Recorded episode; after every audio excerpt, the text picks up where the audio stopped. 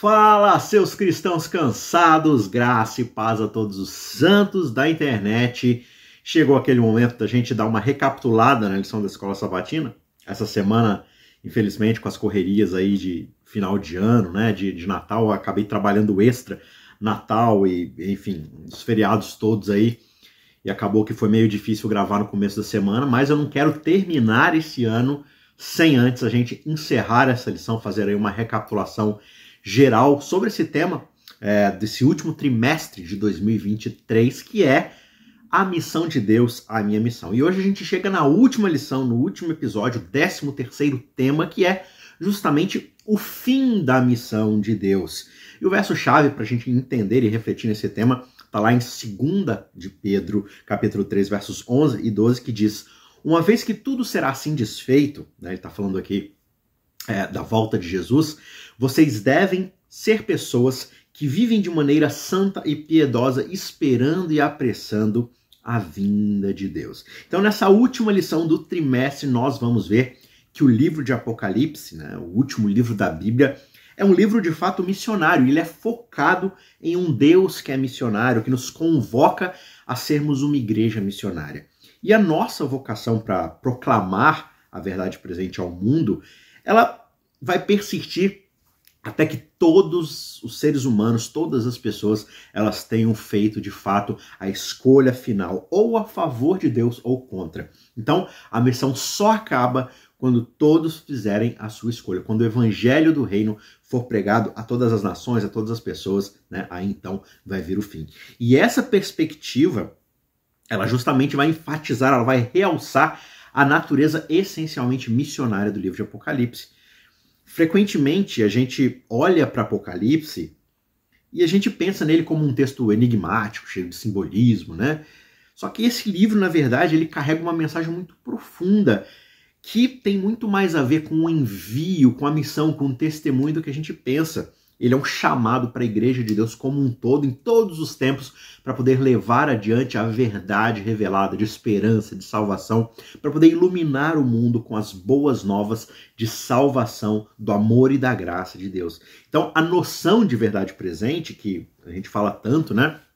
Ela é particularmente significativa nesse contexto aqui de Apocalipse, porque não se trata apenas de uma verdade estática, de uma noção sobre alguma informação é na verdade uma mensagem viva, dinâmica, que vai se amoldando a cada época, a cada pessoa e atende às necessidades e desafios contemporâneos das pessoas. Né? Ela reconhece que enquanto o núcleo do evangelho permanece imutável, né? O evangelho não muda, a mensagem de salvação é uma só: Jesus Cristo morreu pelos nossos pecados e ressuscitou e intercede por nós junto ao Pai. Agora, a forma como essa mensagem é compreendida e aplicada, ela vai evoluindo com o tempo e de acordo com cada cultura. E por isso esse chamado missionário, ele é muito abrangente e ele é inclusivo, ele abraça as pessoas, ele inclui cada vez mais as pessoas. Ele não se limita a simplesmente um grupo específico dentro de uma igreja específica, mas ele se estende a todos os membros cada um com seu papel único e indispensável dentro do corpo de Cristo. E isso tudo reforça para a gente a ideia de que a missão ela não é apenas uma atividade para a igreja, né, algo que a gente faz dentro da igreja. Ela é a própria essência da igreja, o motivo, a missão da igreja. Né? Aqui está o termo missão. A, a essência, a, a razão de ser da igreja é a missão de levar a mensagem presente, na verdade presente. Então, a igreja ela existe basicamente para ser um farol de esperança, um instrumento de reconciliação, ou seja, um mensageiro da graça divina. Então, a ideia de que esse trabalho missionário vai continuar até que cada pessoa tenha feito a sua escolha final destaca justamente a urgência e a importância de fazermos missão. Enquanto houver alguém que não ouviu ou compreendeu a mensagem do evangelho, a igreja tem sim uma missão a cumprir. Portanto, cada ação, cada palavra e cada testemunho individual vão contribuir para o cumprimento dessa grande comissão que foi confiada por Deus à sua igreja. Então a gente vai se aprofundar um pouco mais nesse tema. Esse é o nosso último episódio do ano, né? E na verdade a gente já vai nesse sábado agora iniciar para 2024, no primeiro trimestre, a primeira série de 2024 E talvez você que já recebeu o seu guia de estudo já saiba qual é o tema, mas eu vou dizer aqui para vocês. Eu estou muito empolgado porque a gente vai estudar um livro fascinante da Bíblia que, na verdade, é um inário, é uma coleção de poesias, de poemas, e eu estou falando, claro, do livro dos Salmos, dos cânticos, das, dos hinos que o povo de Israel costumava cantar lá no Antigo Testamento. O livro dos Salmos é um livro de poesias, de rimas, de hinos. Infelizmente a gente não sabe o ritmo, a melodia das músicas, mas a gente recebeu as letras, letras essas inspiradas por Deus para serem incluídas no cânon sagrado. Então a gente vai gastar aí três meses aprendendo como estudar o livro dos Salmos, como ler os Salmos para a glória de Deus e para nossa edificação, como adorar a Deus através dos Salmos, como é que esses Salmos eles se identificam com as nossas emoções, com os nossos dias a dias, os nossos desafios. Então, eu tenho certeza que vai ser um estudo espetacular. Então, já nesse próximo sábado, ou seja, já no dia 30 de 12 de 2023. A gente começa o 2024 já dando esse pontapé inicial nessa nova série que vai começar, então não perca. Eu tô soltando esse vídeo aqui, é o último episódio de 2023, uh, ah, no que diz respeito à série de 2023, já no finalzinho, já meio em cima da hora, mas terminando de assistir aqui, você vai assistir isso aqui provavelmente na sexta-feira, no sábado já fica de olho, porque aí até o meio da tarde do sábado já começa essa nova temporada, tá certo? E eu não posso deixar de te avisar que se você ainda não conhece, você já não estudou, não fez, aqui na descrição desse vídeo você encontra duas playlists de estudo bíblico. O primeiro, Quero Entender a Bíblia, para você aprender técnicas, ferramentas de estudo da Bíblia para você aprofundar e levar o seu estudo da Bíblia para um outro nível. É um curso muito didático, muito sensacional, então não deixe de conferir, tá aqui, quero entender a Bíblia. E o segundo curso que a gente começa agora em 2024, a nossa segunda temporada, o nosso segundo módulo, que é a história de Deus. A gente está estudando livro por livro da Bíblia para tentar entender qual que é o tema geral da Bíblia, a história de Deus do início ao fim de salvação da humanidade. Então a gente fez agora no primeiro módulo, em 2023, a gente foi de Gênesis até o livro dos reis, tá certo? E agora, nesse segundo módulo, em 2024, a gente vai começar provavelmente ali no mês de março. Eu vou começar a soltar os vídeos aqui no canal.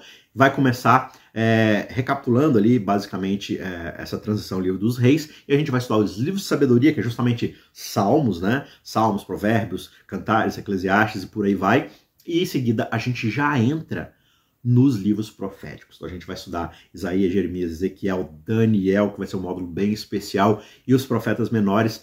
E aí, no finalzinho, mais Esdras, Neemias, Esther. Então a gente vai encerrar o Antigo Testamento ainda esse ano, nesse segundo módulo.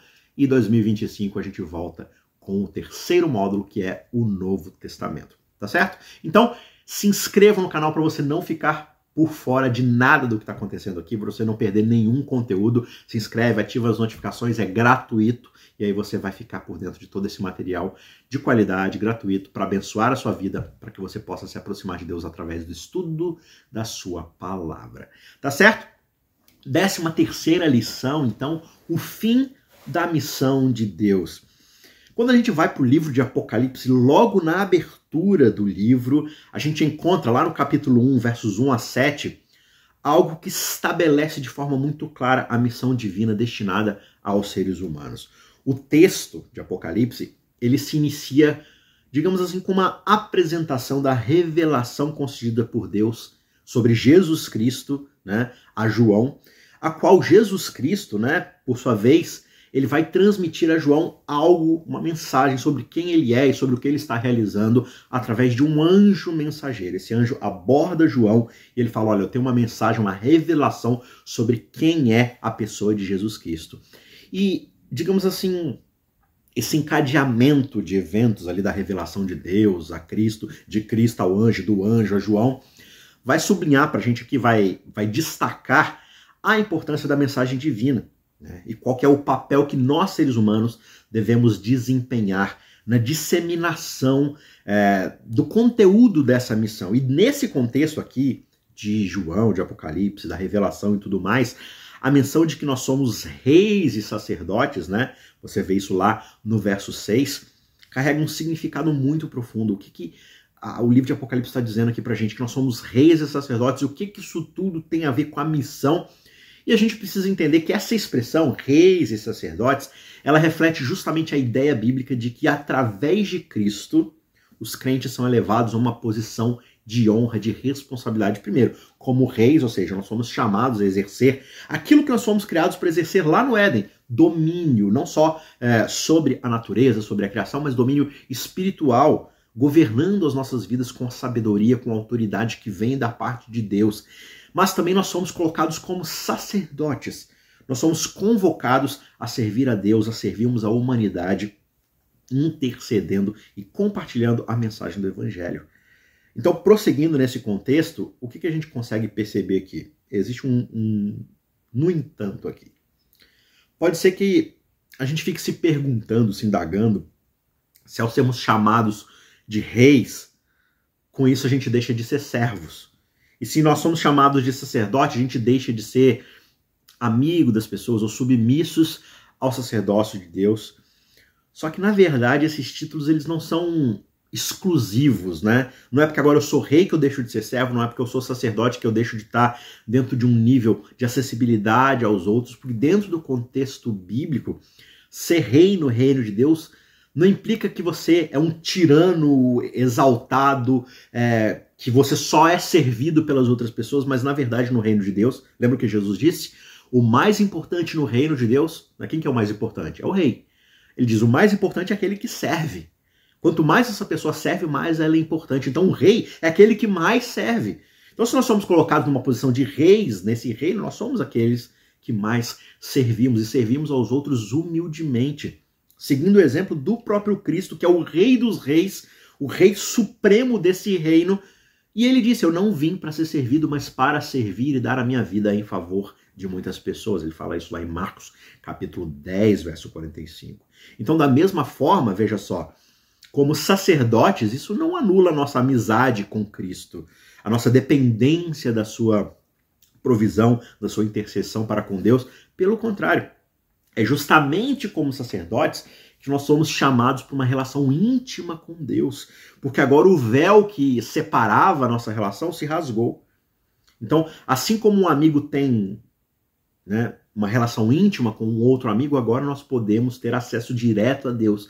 Então, como sacerdotes, nós temos ainda mais amizade com ele. Nós somos agora chamados de filhos.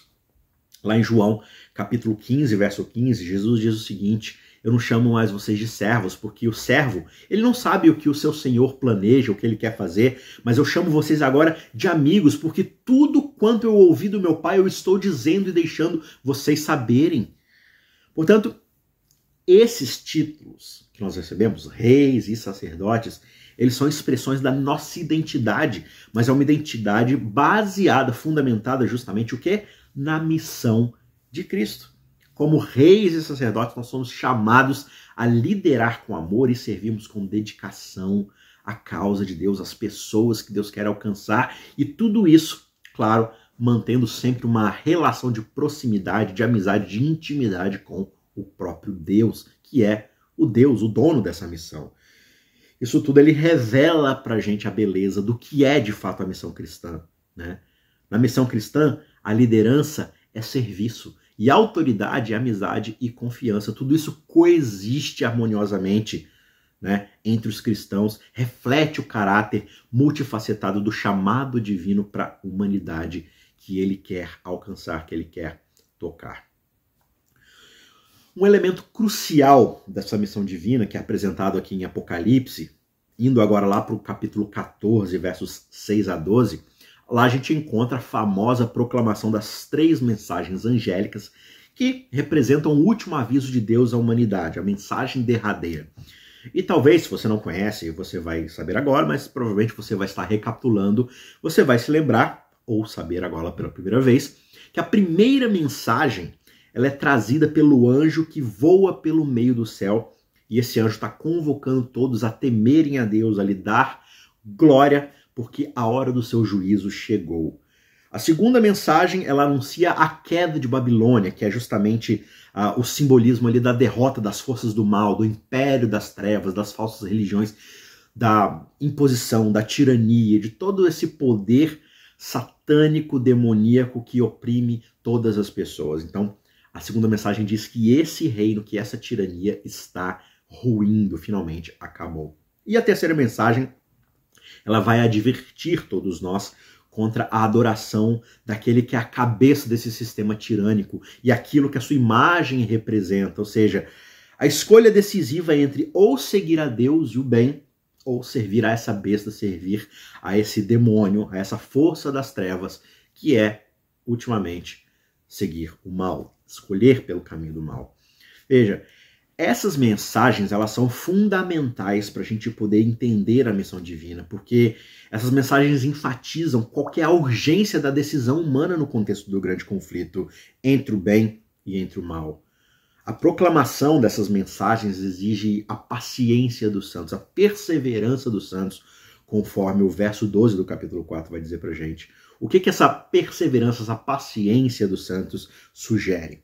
Ela sugere justamente que, apesar do poder divino e da certeza da vitória final de Deus, o processo de redenção ele envolve um período de espera, de resistência, de permanecimento ao lado de Deus. E isso é necessário porque Deus ele valoriza o livre-arbítrio e ele deseja que todos tenham a oportunidade de poder escolher livremente o caminho da salvação. Por isso, enquanto as pessoas não escolhem, o mal permanece tendo espaço no mundo, porque as pessoas ainda dão espaço para ele, e com isso, pessoas inocentes, mesmo pessoas tementes a Deus, ainda sofrem, porque a gente ainda vive num mundo onde Deus não é 100% adorado e obedecido, e por isso o bem não triunfa 100%. Mas, lembrando que as três mensagens angélicas avisam para gente que está próximo o momento onde o império das trevas finalmente vai ruir e o juízo de Deus, ou seja, a restauração de todas as coisas, vai ser estabelecido de uma vez por todas. Então, esse é o caminho da salvação que Deus quer que nós anunciemos às pessoas que estão ao nosso redor. Um tema que é muito recorrente nas Escrituras sobre a missão de Deus é que ela muitas vezes opera a partir de uma posição de fraqueza. A gente acha que tem que ter recursos, que tem que ter poder, influência, que tem que ter todo um aparato para poder pregar o evangelho.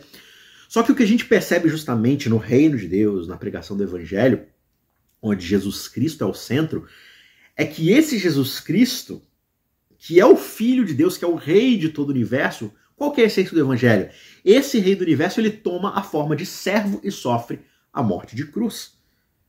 Então veja, por que, que a gente acha que para poder pregar a mensagem de um Deus poderoso que é crucificado como servo, a gente precisa de recursos de poder, de, sabe, de influência, de, de, de impor às pessoas aquilo que a gente acredita, ao invés de seguir justamente o caminho da essência da mensagem que Jesus nos ensinou através dos evangelhos.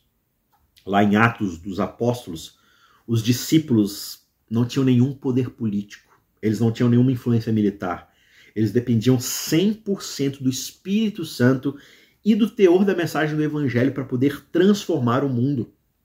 Quando a gente avança na leitura do Novo Testamento, a gente vai para a teologia paulina, que ocupa ali grande parte do Novo Testamento, o que a gente percebe é que essa porção ali da Bíblia, né, essa seção que traz para a gente a noção do que, que é o Evangelho, está tudo encapsulado na afirmação de que o poder de Deus é aperfeiçoado na fraqueza. Paulo vai falar isso lá em 2 Coríntios 12, verso 9. O poder verdadeiro se aperfeiçoa na fraqueza. Deus age com poder verdadeiro quando ele pega aqueles que são fracos, que nada têm a oferecer por si mesmos. E essa abordagem, um tanto quanto estranha, ela justamente contrasta muito fortemente com essa mentalidade meio medieval, meio antiga, e com algumas práticas das missões cristãs durante a era dos descobrimentos, conquistas, dos novos campos missionários, né? Nesses contextos antigos, frequentemente a missão foi associada justamente com poderio político, militar, a imposição pela força da catequização, do ensino forçado de que as pessoas deveriam abandonar suas práticas pagãs e serem forçadas a receber o evangelho. E a conversão das pessoas estava muito mais associada à expansão dos impérios. Né? O cristianismo era muitas vezes utilizado é, como massa de manobra, como força ali para poder é, forçar as pessoas a, a serem dominadas, a estarem debaixo do poderio soberano desses impérios. E com isso a gente foi perdendo vários aspectos da escolha livre da humanidade, né? da mensagem verdadeira, o que caracteriza o verdadeiro espírito missionário apresentado nas Escrituras, né?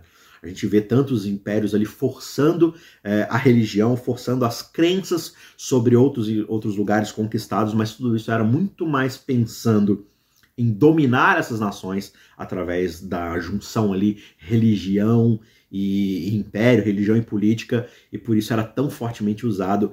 E a missão foi esvaziada do seu propósito original de levar o evangelho salvífico de fato. Né? As pessoas eram muito mais inseridas não no reino de Deus, mas num reino de novo, tirânico, debaixo dessa posição que as três mensagens angélicas justamente ali estão denunciando. Então a gente tem que tomar muito cuidado hoje na nossa realidade de missão para que a gente não cometa o mesmo erro. Claro que nós não somos reinos, nós não somos impérios, mas muitas vezes a gente acha que o evangelho deve ser pregado através da imposição, da força, né? Há um tempo atrás a gente teve um suposto governo que a gente chamou de um governo muito mais alinhado com o cristianismo, com os valores cristãos. E a gente acha que o dever desse governo, por exemplo, era passar leis, era difundir, era colocar dentro da sociedade brasileira leis que obrigassem as pessoas a seguirem valores cristãos. Leis que proibissem as pessoas de escolher algo que não tem a ver com o que o evangelho prega. E não é assim que o evangelho funciona. O evangelho não pode ser imposto, seja por lei, seja por força, seja por dominação. O evangelho deve ser escolhido plena e conscientemente a partir da harmonização entre o Espírito Santo e a vontade da pessoa. É somente assim que efetivamente o evangelho vai ser aceito e as pessoas vão ser salvas. A pessoa não é salva obrigatoriamente, isso não funciona. Se não reconhecemos com o nosso coração que Jesus Cristo é nosso Senhor, é o Rei da nossa vida, isso jamais vai funcionar pela força, tá certo? Então, o evangelho ele é mais eficiente a partir das nossas fraquezas, porque quanto mais fracos e vazios somos nós mesmos, aí é que o Espírito Santo vai ter mais espaço para agir plenamente através de nós e alcançar aqueles que precisam ouvir a mensagem de Deus. Um outro ponto aqui a respeito da missão que Apocalipse 14, verso 6 apresenta para gente, é a necessidade de levar o evangelho a toda nação, tribo, língua e povo, e isso destaca um princípio muito fundamental no plano da salvação de Deus. A universalidade da mensagem do Evangelho e a inclusão de todos os grupos, né? É, de pessoas, nações, né? de culturas diferentes, todas elas precisam ser alcançadas pelo amor de Deus para poder receberem a redenção. Essa inclusão universal ela é essencial por várias razões. Em primeiro lugar, na visão de Deus, cada indivíduo, independentemente da sua nação, da sua cultura, da sua língua, da sua origem étnica, cada um possui um valor imenso aos olhos de Deus, um valor intrínseco, porque eles são portadores da própria imagem divina. Então, cada pessoa foi criada à imagem de Deus. Gênesis 1, 27 diz isso. Então, o fato de cada um ter a imagem de Deus torna cada um muito valioso para o próprio Deus, muito valioso aos seus olhos. Por isso que o sacrifício de Cristo na cruz foi por todos. Demonstrou que cada vida é digna desse amor supremo. Além do mais, a diversidade humana ela reflete a criatividade e a grandeza de Deus. Ao alcançar todos os grupos culturais, étnicos e por aí vai, a mensagem do evangelho ela é não apenas válida, né, diante da singularidade de cada povo, mas ela também une todo mundo debaixo da mesma verdade salvadora de Cristo.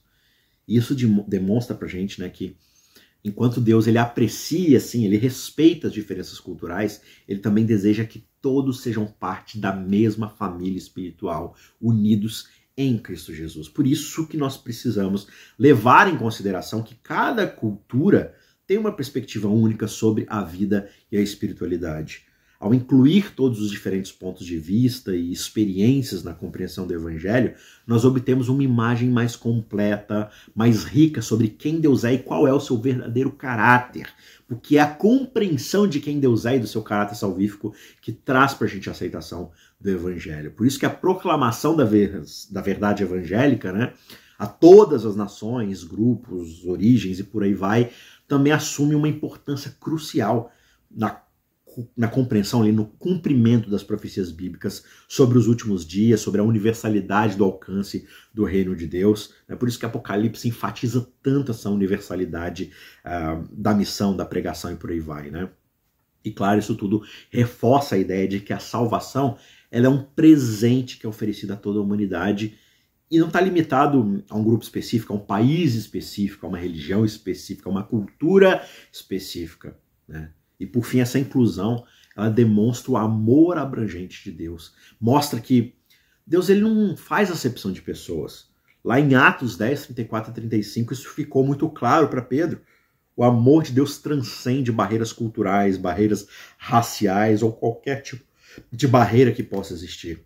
Porque Deus está interessado em salvar seus filhos, seja de onde eles forem. A promessa que foi feita lá atrás a Abraão foi: em ti serão benditas, serão abençoadas todas as famílias da terra. Absolutamente todas as famílias da terra.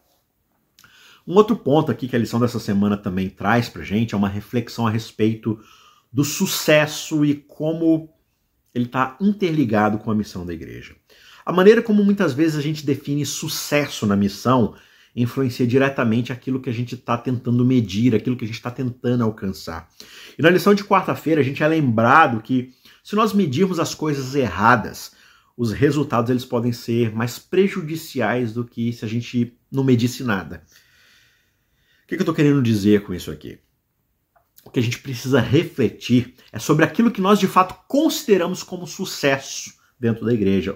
E quando eu digo sucesso aqui é, é no sentido de tipo assim, eu tenho um objetivo como igreja, certo? Eu tenho que alcançar certas coisas. Como é que eu meço o sucesso desse objetivo? Ou seja, como é que eu sei o quão bem, o quão efetivo eu estou sendo, o quanto está funcionando, o quanto de fato a minha igreja é boa naquilo que ela faz. Isso que eu quero dizer com sucesso. E em muitas igrejas, alguns fatores facilmente quantificáveis são levados em consideração como a frequência dos membros na igreja, né? as doações de ofertas e devolução de dízimo, né? será que está todo mundo ali é, devolvendo o dízimo, como é que está o grau de oferta e tudo mais, né? como é que é a condição das instalações, está todo mundo confortável, os bancos são confortáveis, tem ar-condicionado, o som funciona. Todas essas métricas, todos esses pontos aqui que a gente checa para ver o quão bom nós somos como igreja, o quão está funcionando nossa igreja, quanto sucesso de fato nós temos como é, estabelecimento institucional, tudo isso geralmente e muito comumente é usado como indicador de sucesso da igreja. Só que, no entanto, esses aspectos, embora eles sejam importantes e fazem parte, sim, da institucionalidade da igreja, eles não abarcam, eles não englobam a totalidade do que é a missão bíblica. A missão bíblica para a igreja não é ter um prédio confortável e pessoas visitando a igreja o tempo todo e devolvendo ofertas e dízimos. Tudo isso é um meio para a verdadeira missão e é isso que muitas vezes a gente não foca. A gente acha que ter uma igreja ali fechadinha com um monte de gente devolvendo dízimo e participando e frequentando é o objetivo final, mas esse é um meio para a verdadeira missão. As coisas espirituais são, por natureza, difíceis de quantificar. É difícil você colocar uma régua, é difícil você preencher uma tabela estatística e muitas igrejas optam por não tentar medir o crescimento espiritual e acabam medindo de forma inadequada. Veja, o sucesso da igreja, conforme a perspectiva bíblica, ele não pode ser determinado apenas pelo número de conversões, batismos ou pelo total de membros. Embora esses sejam aspectos fundamentais, claro, para o funcionamento da igreja, eles não refletem totalmente a maturidade espiritual dos crentes.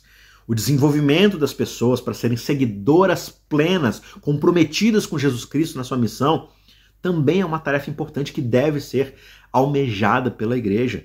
E às vezes a gente está muito mais preocupado em jogar as pessoas dentro da igreja, então passa aqui pelo batismo, entra, frequenta, está frequentando, está tudo certo. Mas essa pessoa se converteu, ela tem segurança da sua salvação em Cristo? Ela é madura? Ela possui e desenvolve os frutos do Espírito? Não, ela é só uma frequentadora de igreja. Mas já que ela faz parte do número daqueles que frequentam a igreja, então eu alcancei o sucesso. Então eu alcancei o objetivo da minha missão. E aí conseguir conversões acaba não sendo suficiente para cumprir a missão bíblica. Por isso que é essencial que a igreja se pergunte se ela está de fato trabalhando em uma transformação espiritual se há nutrição espiritual e pessoal das pessoas, ou seja, a palavra está sendo pregada, elas estão sendo ensinadas e alimentadas com a vontade de Deus, elas estão se tornando pessoas mais maduras dentro dos frutos do Espírito, elas estão de fato se tornando seguidores de Cristo genuínos, íntegros. Existe envolvimento nos ministérios voltados para os outros, para o serviço. Será que está havendo de fato uma mudança autêntica na vida daqueles que a gente chama de convertidos? Todas essas são perguntas que a gente deve refletir, a gente deve orar e buscar orientação, meditar sobre isso, sobre o que de fato é o sucesso da igreja. O foco deve estar muito mais no crescimento espiritual e na transformação da vida dos membros de uma igreja, em vez de apenas no crescimento dos números por si mesmo.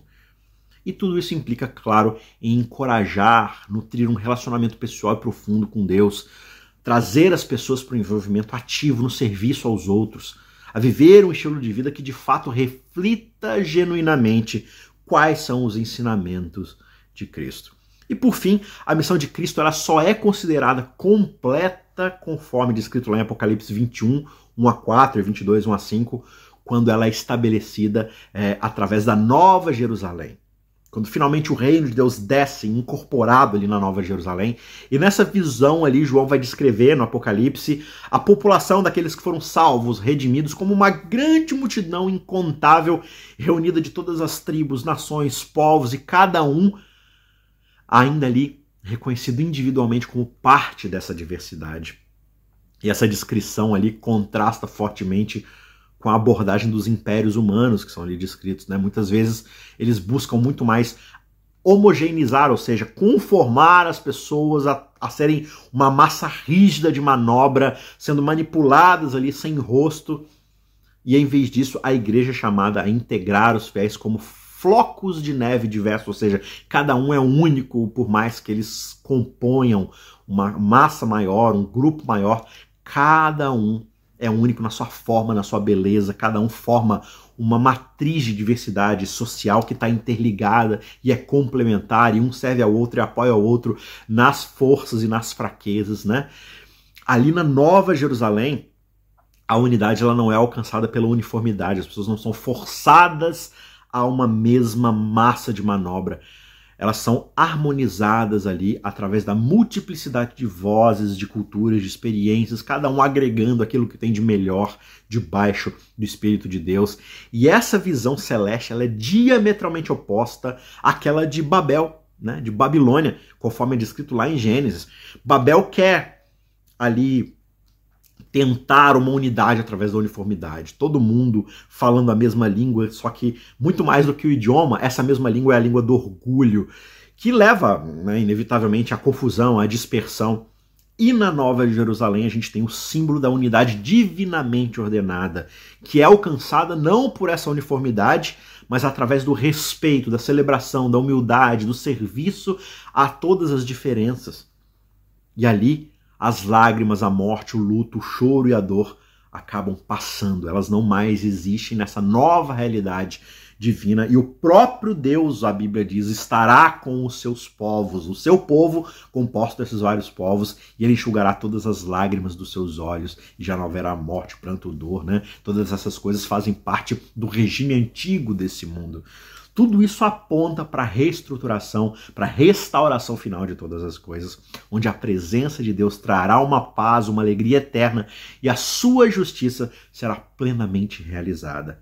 A conclusão da missão, portanto, é caracterizada não apenas pelo fim da dor, do sofrimento, da morte, mas também pela celebração da diversidade e da unidade na presença de Deus.